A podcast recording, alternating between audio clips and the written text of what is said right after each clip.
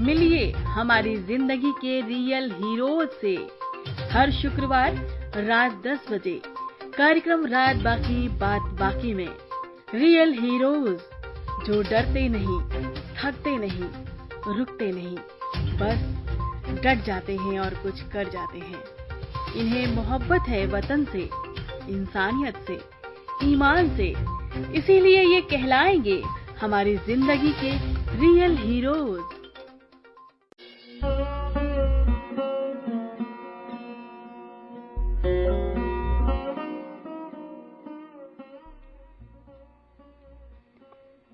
नमस्कार दोस्तों, आप सभी का बहुत बहुत स्वागत है। दिन शुक्रवार है और आज शुक्रवार के दिन हम लेकर हाजिर हो चुके हैं फिर आज का एक और रियल हीरो इस बार के रियल हीरो कोई नवयुवक नहीं है, बल्कि एक वृद्ध व्यक्ति हैं। जी हाँ जीवन की दशा और दिशा को बखूबी देखा, समझा और जाना है। तो हम कह सकते हैं कि अनुभव उनका कच्चा नहीं होगा। तो ऐसे हीरो के साथ मिलना आपको भी सुखद लगेगा, क्योंकि अनुभवों की थाती लिए हुए हो हमारे साथ जुड़ रहे हैं। हमारे आज के रियल हीरो हैं धर्मेंद्र कुमार जो कि पेशे से होम्योपैथी चिकित्सक रहे हैं लेकिन एक लंबे अरसे से प्रकृति के प्रति भी समर्पित रहे हैं। पीपल नीम तुलसी अभियान के जनक के नाम से जाने जाते हैं और ये हैं पटना बिहार से। इनसे हम बात करें उससे पहले ही हम आपको बताएँ कि आ, हमने आपको जानकारी दी थी कि आज के हमारे रियल हीरो एक ऐसे हीरो हैं जो ऑक्सीजन के सिलेंडर बचा रहे हैं। ऑक्सीजन के सिलेंडर से हमारा तात्पर्य है, हमारे जो पेड़ हैं, जो हमें ऑक्सीजन देते हैं, वो किसी एक सिलेंडर से कहीं ज़्यादा बड़े सिलेंडर हैं और वो एक ऐसे सिलेंडर हैं जो दशकों तक या यूँ कह लें, सैकड़ों वर्षों तक हमें ऑक्सीजन देते हैं। हमारी हमारी कई पीढ़ियों तक वो ऑक्सीजन हमें देंगे और ऐसे सिलेंडर्स को संरक्षित करना कोई छोटी बात नहीं है। प्रकृति के प्रति प्रेम, समर्पण ही हम कई पीढ़ियों को दे सकते हैं उनके आदत में शुमार करके। और यही प्रयास धर्मेंद्र जी कर रहे हैं। और मैं समझती हूँ कि इनके क्षेत्र के या हमारे जैसे तमाम लोग इन्हें प्यार से धर्मेंद्र दादा भी कहते हैं। तो हम उसी प्यार के साथ स्वागत करेंगे। धर्मेंद्र दादा, आपका बहुत बहुत स्वागत है हमारे रियल हीरोज में। और हमें गर्व की अनुभूति हो रही है कि आज हमारे बीच धर्मेंद्र दादा पटना से एक रियल हीरो के रूप में हमारे कार्यक्रम में शामिल हो रहे हैं। धर्मेंद्र दादा आपका बहुत बहुत स्वागत हम कर रहे हैं और हमारे तमाम श्रोता साथियों के बीच में और आज की इस कड़ी में ऑक्सीजन बचाने वाले जो दादाजी हैं, उस रूप में हमारे श्रोता आपको जान रहे हैं। तो हमारे श्रोताओं से आप दो शब्द ज़रूर कहें। रेडियो दर्शन के माध्यम से सभी श्रोताओं को मेरा हरित नमस्कार। जी। और आज के परिवेश में जो प्राण वायु का जो धर्म है उसके प्रति हम लोगों में संवेदनशीलता की कमी आई है इसलिए प्राण पर ही ज़्यादा हम लोगों को प्राण वायु के संबंध में समझना होगा ताकि आने वाले भविष्य में प्राण वायु हमें सुरक्षित कैसे मिले। धर्मेंद्र दादा आज कुछ सवाल हैं हमारे जहन में जो लोगों के लिए उपयोगी हो सकते हैं। सबसे पहला सवाल तो हम यही जानना चाहेंगे कि कितने वर्षों से आप ये पर्यावरण के बीच में जुड़ करके संरक्षित कर रहे हैं पीपल नीम और तुलसी को? ये मैं पिछले उन्नीस सौ इक्यानवे वर्ष से ही मैं इसकी शुरुआत किया था। जी। और मैं जब जब होम्योपैथ में एडमिशन लिया था तो तो उसमें एक सब्जेक्ट पढ़ना था सोशल प्रिवेंटिव और मेडिसिन जी। और उसी समय से जब मैं पेपर के माध्यम से उस समय तो उतना नहीं था इलेक्ट्रॉनिक मीडिया लेकिन समाचार पत्रों के माध्यम से या टीवी के माध्यम से जो विभिन्न प्रकार के संक्रमण होते आए हैं तो हमारे बिहार में भी जैसे इंफ्लाइटिस है कभी स्वाइन फ्लू है कभी इस तरह के हरेक प्रकार के कई तरह के जब संक्रमण आने लगे तो हमारे दिमाग में आया जैसे आज के परिवेश में सोशल मेडिसिन की ज़्यादा आवश्यकता है दवा की आवश्यकता कम है।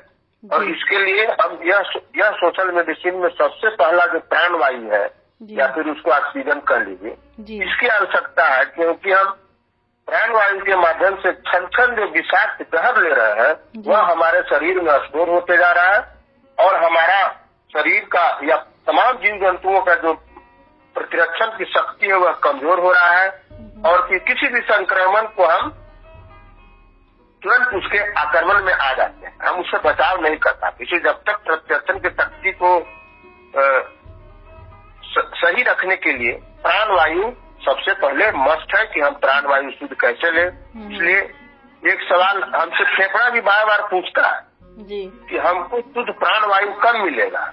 हम बिसरेली पानी स्वच्छ पानी पी रहे हैं स्वच्छ कपड़ा पहन रहे हैं स्वच्छ भोजन कर रहे हैं लेकिन हम स्वच्छ वायु नहीं ले पा रहा हैं। इसलिए फेफड़ा भी हमसे बार बार यह सवाल करता है कि हमें प्राणवायु स्वच्छ कब मिलेगा? जी। ताकि हम वही प्राणवायु शरीर के हर एक अंग से किसी को भेज सकें। जी। दोस्तों हमारी ज़िंदगी में हमारी सांसों का बड़ा महत्व है और ये हमारी जो साँसें चलती हैं शुद्ध हवा से चलती हैं। और शुद्ध हवा आज हमें कितनी मिल रही है, ये तो आज की जहरीली हवा के आंकड़े हमें बता ही सकते हैं। और आप सभी समझते भी हैं, बड़े महानगरों से लोग भाग रहे हैं, ग्रामीण क्षेत्रों की ओर पलायन कर रहे हैं, लोग अपने फार्म हाउस डेवलप कर रहे हैं। फार्म हाउस डेवलप करने का मतलब यही है कि उन्हें शुद्धता चाहिए, उसकी तलाश में। और जिनके पास पैसा है, वो शुद्धता फार्म हाउस के रूप में तलाशने के लिए खर्च भी कर ले रहे हैं। मड हाउस बनाए जा रहे हैं, मिट्टी के घर बनाए जा रहे हैं और लोग उसे एक रॉयल अंदाज में मिट्टी के घरों में जाके रह रहे हैं, मिट्टी के बर्तनों में बना रहे हैं और खा रहे हैं। इसका मतलब यह है कि हम फिर से पुरातन की ओर लौट रहे हैं। लेकिन इस बार ये पुरातन की ओर लौटना थोड़ा महँगा है। अब पहले जैसा सस्ता नहीं दिखता है, क्योंकि हमने उसे इतना नष्ट कर दिया है कि अब उसे संजोना पड़ रहा है, उसे हमें खरीदना पड़ रहा है। और दादाजी चूँकि ग्रामीण परिवेश से जुड़े हैं पटना से जुड़े हैं प्रकृति से जुड़े हैं बहुत करीब हैं आपने जंगल बचाओ आंदोलन को भी बड़ी हवा दी और बड़ा प्रयास किया। तो आज हम जानना चाहेंगे कि क्या स्थिति है उन जंगलों की? आ, कितना बच पाया है और कितना चला गया? अभी पिछले मध्य प्रदेश में एक बक्सवाहा जंगल था छतरपुर जिला में जी। जहाँ हीरा निकालने के लिए कई एकड़ में उसमें कई पेड़ लाखों पेड़ कट रहे थे। हीरे निकालने तो, के लिए। हीरे निकालने के जी। और ऐसे भी आपका छत्तीसगढ़ में भी सहदेवा एक जगह है जहाँ कोयला निकालने के लिए पेड़ काटने की क्रिया चल रही है। सहदेवा में भी आंदोलन लोग किए हुए हैं। पिछले कई दिनों से लोग धरना पर बैठे हुए हैं। या फिर फिर या फिर विकास के नाम पर रोड बनाने के नाम पर आपका यहाँ देहरादून में भी पेड़ कट रहा है। जी। और फिर आपकी दिल्ली में भी कई ऐसे इलाके हैं जहाँ की विकास के नाम पर पेड़ काटा गया जिसे आपका ये इंडिया गेट के पास भी अगल बगल में काटे गए हैं पेड़। जी जी। तो बक्सवाहा जंगल उस समय कटने का प्रक्रिया चला तो ये समाचार पत्र में समाचार पत्र में आया और ये मध्य प्रदेश में मार्च में ही वह समाचार पत्र में आया था। जी जी। लेकिन वहाँ के लोगों में उस समाचार पत्र कर करके संवेदनशील नहीं हो पाए। लेकिन वह समाचार पत्र घूमते घूमते ये आपका दैनिक भास्कर के चार एडिशन में छपा था दिल्ली पटना और पंजाब में। जी। वह घूमते घूमते मेरे पास मई में आया। जी। मई में जब उस समाचार को मैं पढ़ा सोशल मीडिया के माध्यम से तो फिर लोगों में मैंने चर्चा किया और पहला मीटिंग पूरे देश के स्तर पर मैंने 9 मई को किया और लोगों को जागृति किया और तब फिर पूरे देश के उस समय कोरोना काल भी था और ऑक्सीजन के महत्व भी कभी समाचार पत्र के माध्यम से या इलेक्ट्रॉनिक मीडिया के माध्यम से लोगों के बीच में अवेयरनेस था। इसलिए वह आंदोलन पूरे देश भर में फैल गया हम्म। और सोशल मीडिया के माध्यम से उस पर अवेयरनेस आया जागृति आई तब फिर तब फिर मध्य प्रदेश के लोगों को भी जागना शुरू किए। और अभी उसमें लीगल का स्तर पर कोर्ट में केस चल रहा है जिसके चलते वह जंगल अभी बचा। हुआ है। और आगे क्या होता है? बिल्कुल। फिर भी बहुत ज़रूरी है कि लोग अगर प्रयास करते हैं तो काफ़ी हद तक कम से कम इतने दिन बच गया जो कट चुका होता। तो ऐसे ही प्रयास करते रहने की ज़रूरत है। और जैसे अब आप जैसे लोग इसीलिए हीरो कहलाते हैं और हीरो हमारी ज़िंदगी के बनते हैं। दादाजी ये तो जंगलों की बात हो गई। आपके अभियान का जो नाम है वो है पीपल नीम तुलसी अभियान। तो ये तीन वृक्ष जो है ये बड़े महत्वपूर्ण भी हैं हमारे जीवन के तो संभवतः इसी वजह से होगा। लेकिन आप इसके लिए बिल्कुल आंदोलित ढंग से जो है पूरे देश में तो चर्चा करते हैं कथाएँ सुनाते हैं बच्चों को प्रेरित करते हैं तो क्या क्या चीज़ें हैं?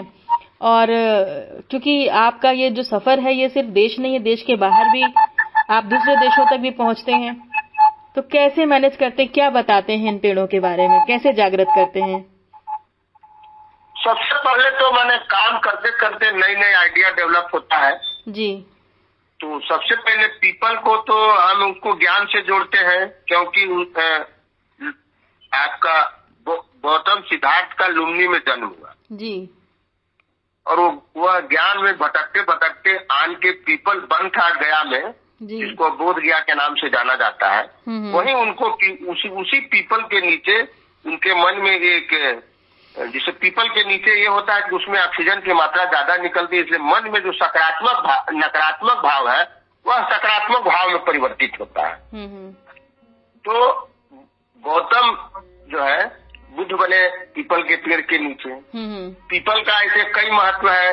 पीपल पर फिर पक्षियों का वास है पक्षियों का भोजन है। पीपल से हम स्वास्थ्य से संबंधित जो भी बीमारियाँ उसके छाल से उसका उपयोग होता है।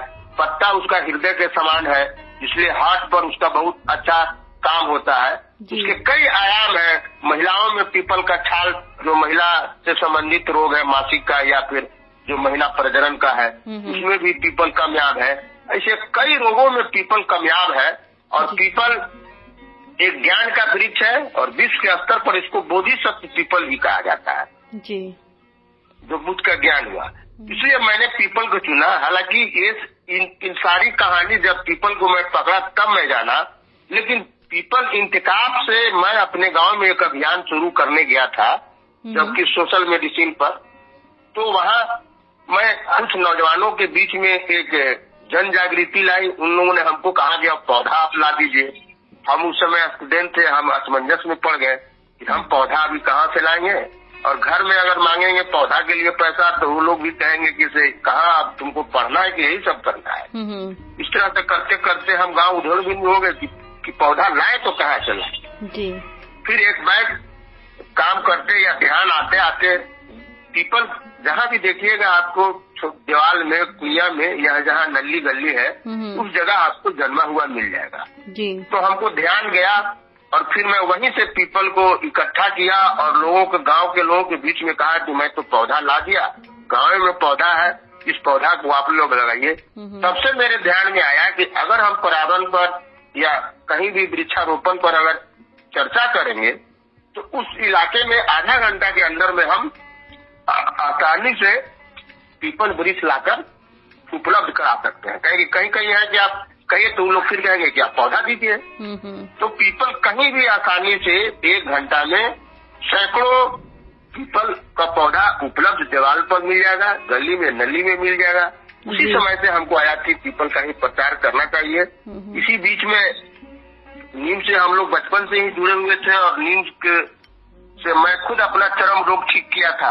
पहले बच्चों का कल कल खुजली हो जाता था हाथ उथ में कसा में पूरा हो जाता था।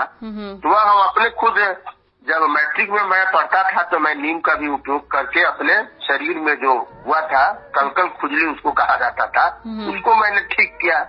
फिर मैं नीम के बारे में भी अध्ययन किया। तो लगा कि पीपल नीम अभियान को आगे बढ़ाया जाए। इसी और नीम का भी पेड़ पौधा जो है नीम के पेड़ के नीचे आपको मिल जाता है आसानी से कहीं भी। मार्च तक। जितना मात्रा में खोजिए उतना मात्रा में। फिर इसी बीच में यह अभियान चलते चलते कुछ लोगों ने कहा कि इसमें तुलसी को भी जोड़ लीजिए। तो हम लोग बचपन में भी दादी नानी का जो नुस्खा था घी में जब भी सर्दी होता था तो उसका मोजर और तुलसी का पत्ता घी में पका के एक चम्मच दिया जाता था या फिर तुलसी का पानी दिया जाता जिससे खांसी या और जो बीज संक्रमण बीमारी जो जगह में होता था उससे आदमी कम होता था। जी। या फिर कहीं भी भोग लगता था तो तुलसी का पत्ता भोजन में पहले डाला जाता था। वह एक कीटाणु नाशक था जिसके चलते तुलसी का आदमी उपयोग करता था। उसी समय से फिर उन्नीस सौ इक्यानवे से मैं पीपल नीम तुलसी अभियान अपना शुरुआत किया अपने गाँव से शुरुआत किया। मेरा गाँव जैसे मेरा पैतृक गाँव अरवल जिला में हामिनपुर तेरा में पड़ता है जो कि एक कर्फ्यू ब्लॉक के अंदर आता है। इस तरह से लेकिन मेरा निवास स्थान पटना में है। तरह से करते करते फिर राज्य स्तर पर किया फिर बगल के झारखंड में किया लखनऊ में किया उत्तर प्रदेश में हिमाचल में राजस्थान में हरियाणा में दिल्ली में। और ऐसी इसी अभियान को करते करते लोगों ने से डिमांड आया तो फिर बगल के जो देश है ने, नेपाल में भूटान में बांग्लादेश में लोग मिलते गए और कार्यक्रम को आगे मैं बढ़ाते गया। और कारवा बढ़ता गया और इस मरबर को मैंने समझाया। उसी बीच में मैंने पीपल कथा लिख दिया। जी। जो पीपल का क्या पूरा उद्देश्य है? पीपल क्यों ज़रूरी है? जी पीपल से हमको क्या लाभ लगाने से है? हम्म, तो फिर मैंने पीपल कथा भी लिखा और मैं उस पीपल कथा के माध्यम से कहता हूँ कि साक्षात पीपल पेड़ वृक्ष रख करके उस कथा को कहिए और कहीं न कहीं उस पीपल को स्थापित करिए। फिर नया नया आइडिया आते गया पीपल के प्रति नीम के प्रति तुलसी के प्रति। तो इस अभियान को मैं अभी पूरे बिहार स्तर पर मैं और राज्य या देश के स्तर पर और फिर अंतर्राष्ट्रीय स्तर पर भी इस अभियान को आगे बढ़ाने का काम कर रहे हैं। जी जी। फिर जिसे आपने कहा ऑक्सीजन सिलेंडर के रूप में कहा जी लेकिन मैं कहता मैं इसको ऑक्सीजन कहता हूँ कि पीपल लगाइए ऑक्सीजन बैंक क्या स्थापित है। बिल्कुल। दादाजी चूँकि हम हमको धन के लिए बैंक में जाते हैं इसलिए ऑक्सीजन के लिए जब तक बैंक रहेगा तब तो हमको ऑक्सीजन मिलेगा। जी या आपने आपने इसको सिलेंडर से परिभाषित किया है कि सिलेंडर जब तक नहीं रह पाएगा रिफिल नहीं हो पाएगा शुद्ध वायु नहीं पी पाएगा। और तमाम ज्ञानी लोग जान रहे हैं कि हम छन छन जो प्राण वायु ले रहे हैं अशुद्ध ले रहे हैं विषाक्त ले रहे हैं। जी। दादाजी, पीपल की चूँकि लगातार बात हो रही है और आप पीपल के प्रति बड़े समर्पित हैं और अंतर्राष्ट्रीय स्तर पर जो है ये काम आपने विस्तृत रूप से फैलाया है, ये जागृति फैलाई भी है।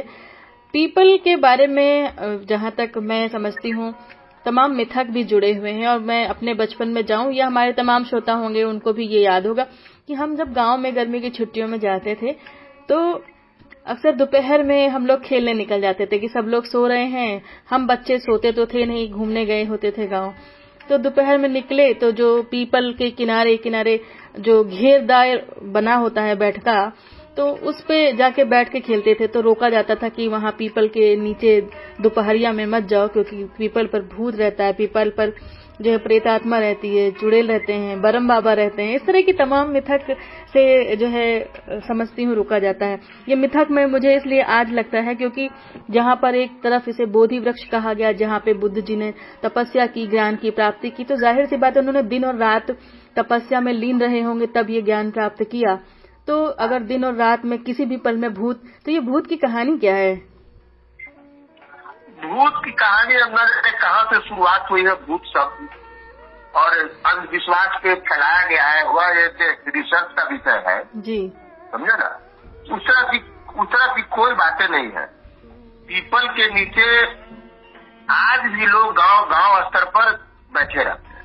कहीं भी पीपल अगर होगा तो गर्मी के दिन में गाँव स्तर पर जहाँ भी पीपल होगा वहाँ दस आदमी का जमावड़ा गर्मी में लगा रहे जी। और और खास करके पुराना जो गाय भैंस जो हमारे यहाँ बैलें होती थी हम्म।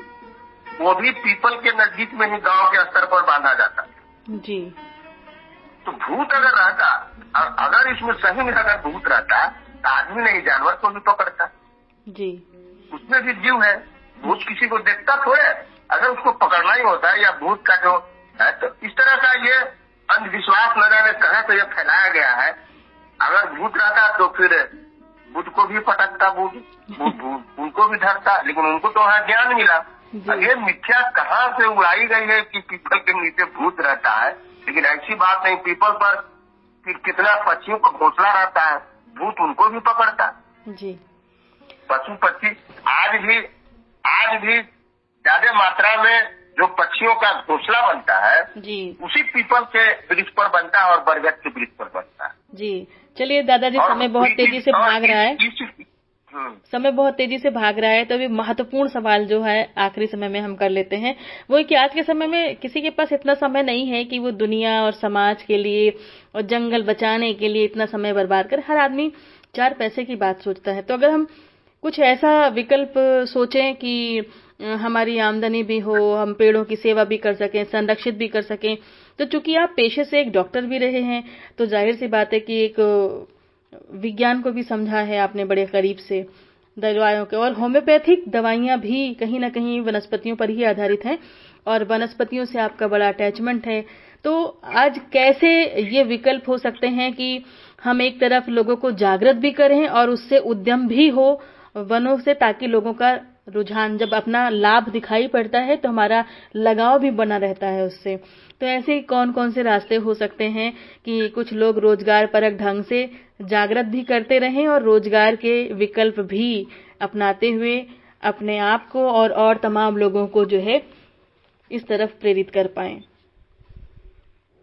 वन विभाग के द्वारा जी।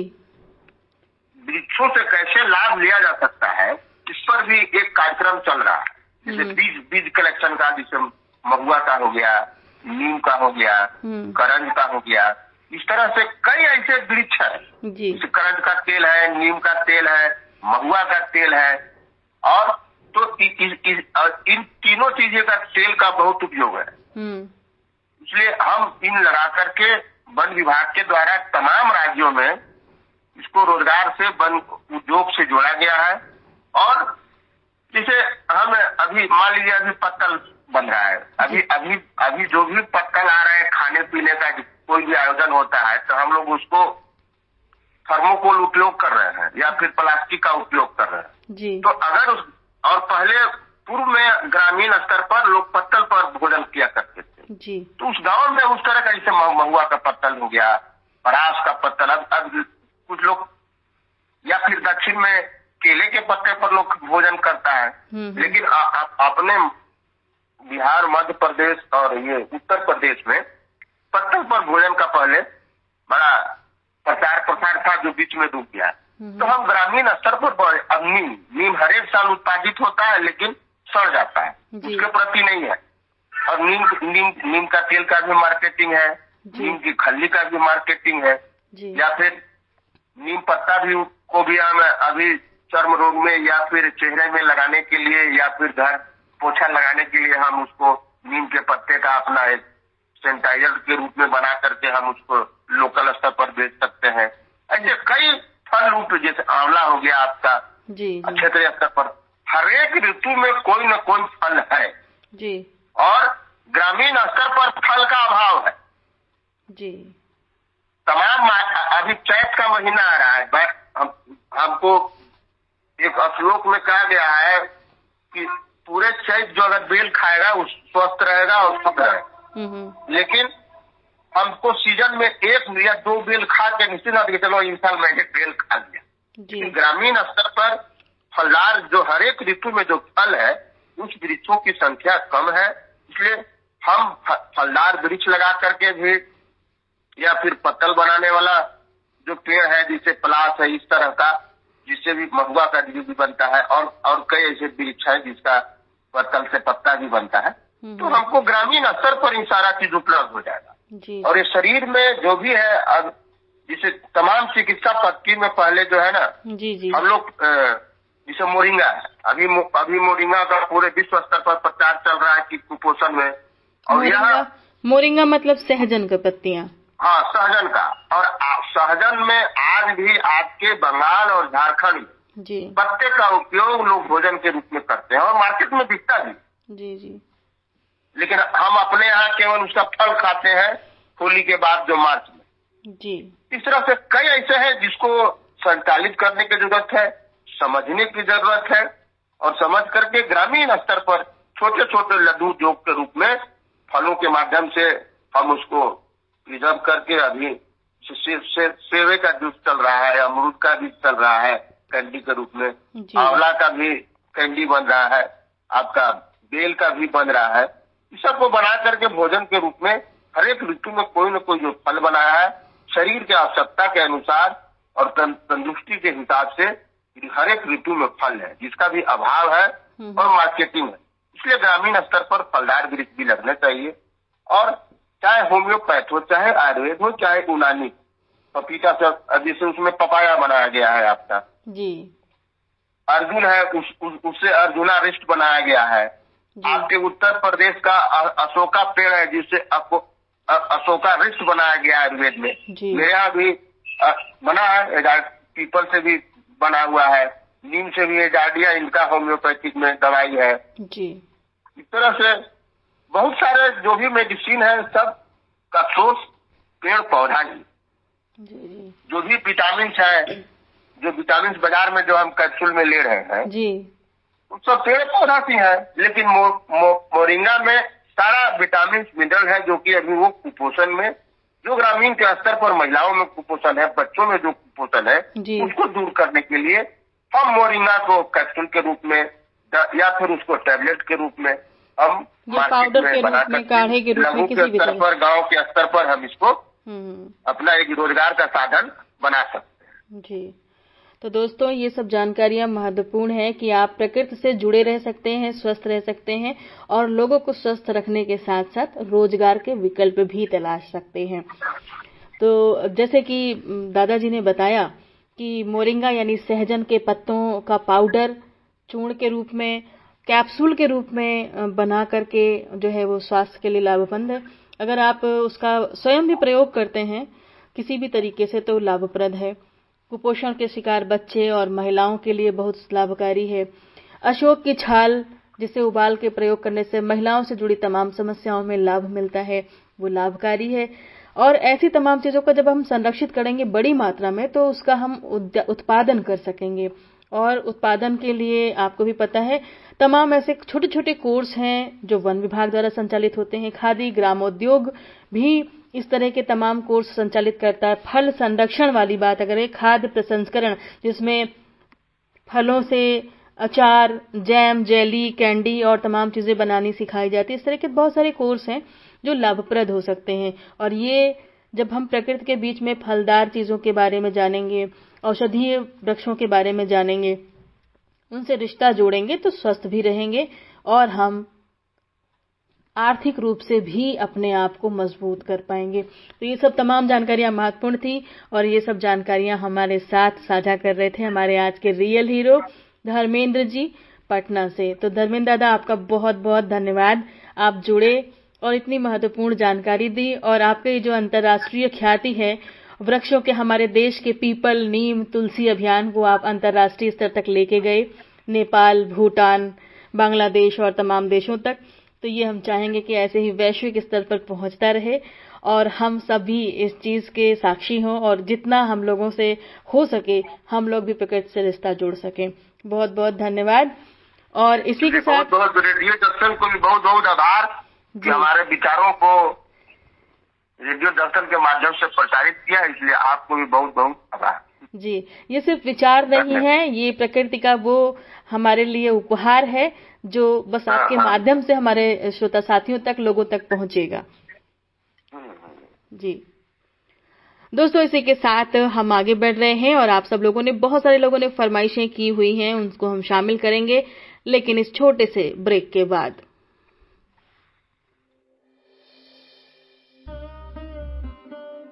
हमारी ज़िंदगी के रियल हीरोज से मिलिए।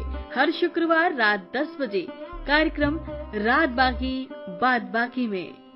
रियल हीरोज जो डरते नहीं, थकते नहीं, रुकते नहीं, बस डट जाते हैं और कुछ कर जाते हैं। इन्हें मोहब्बत है वतन से, इंसानियत से, ईमान से।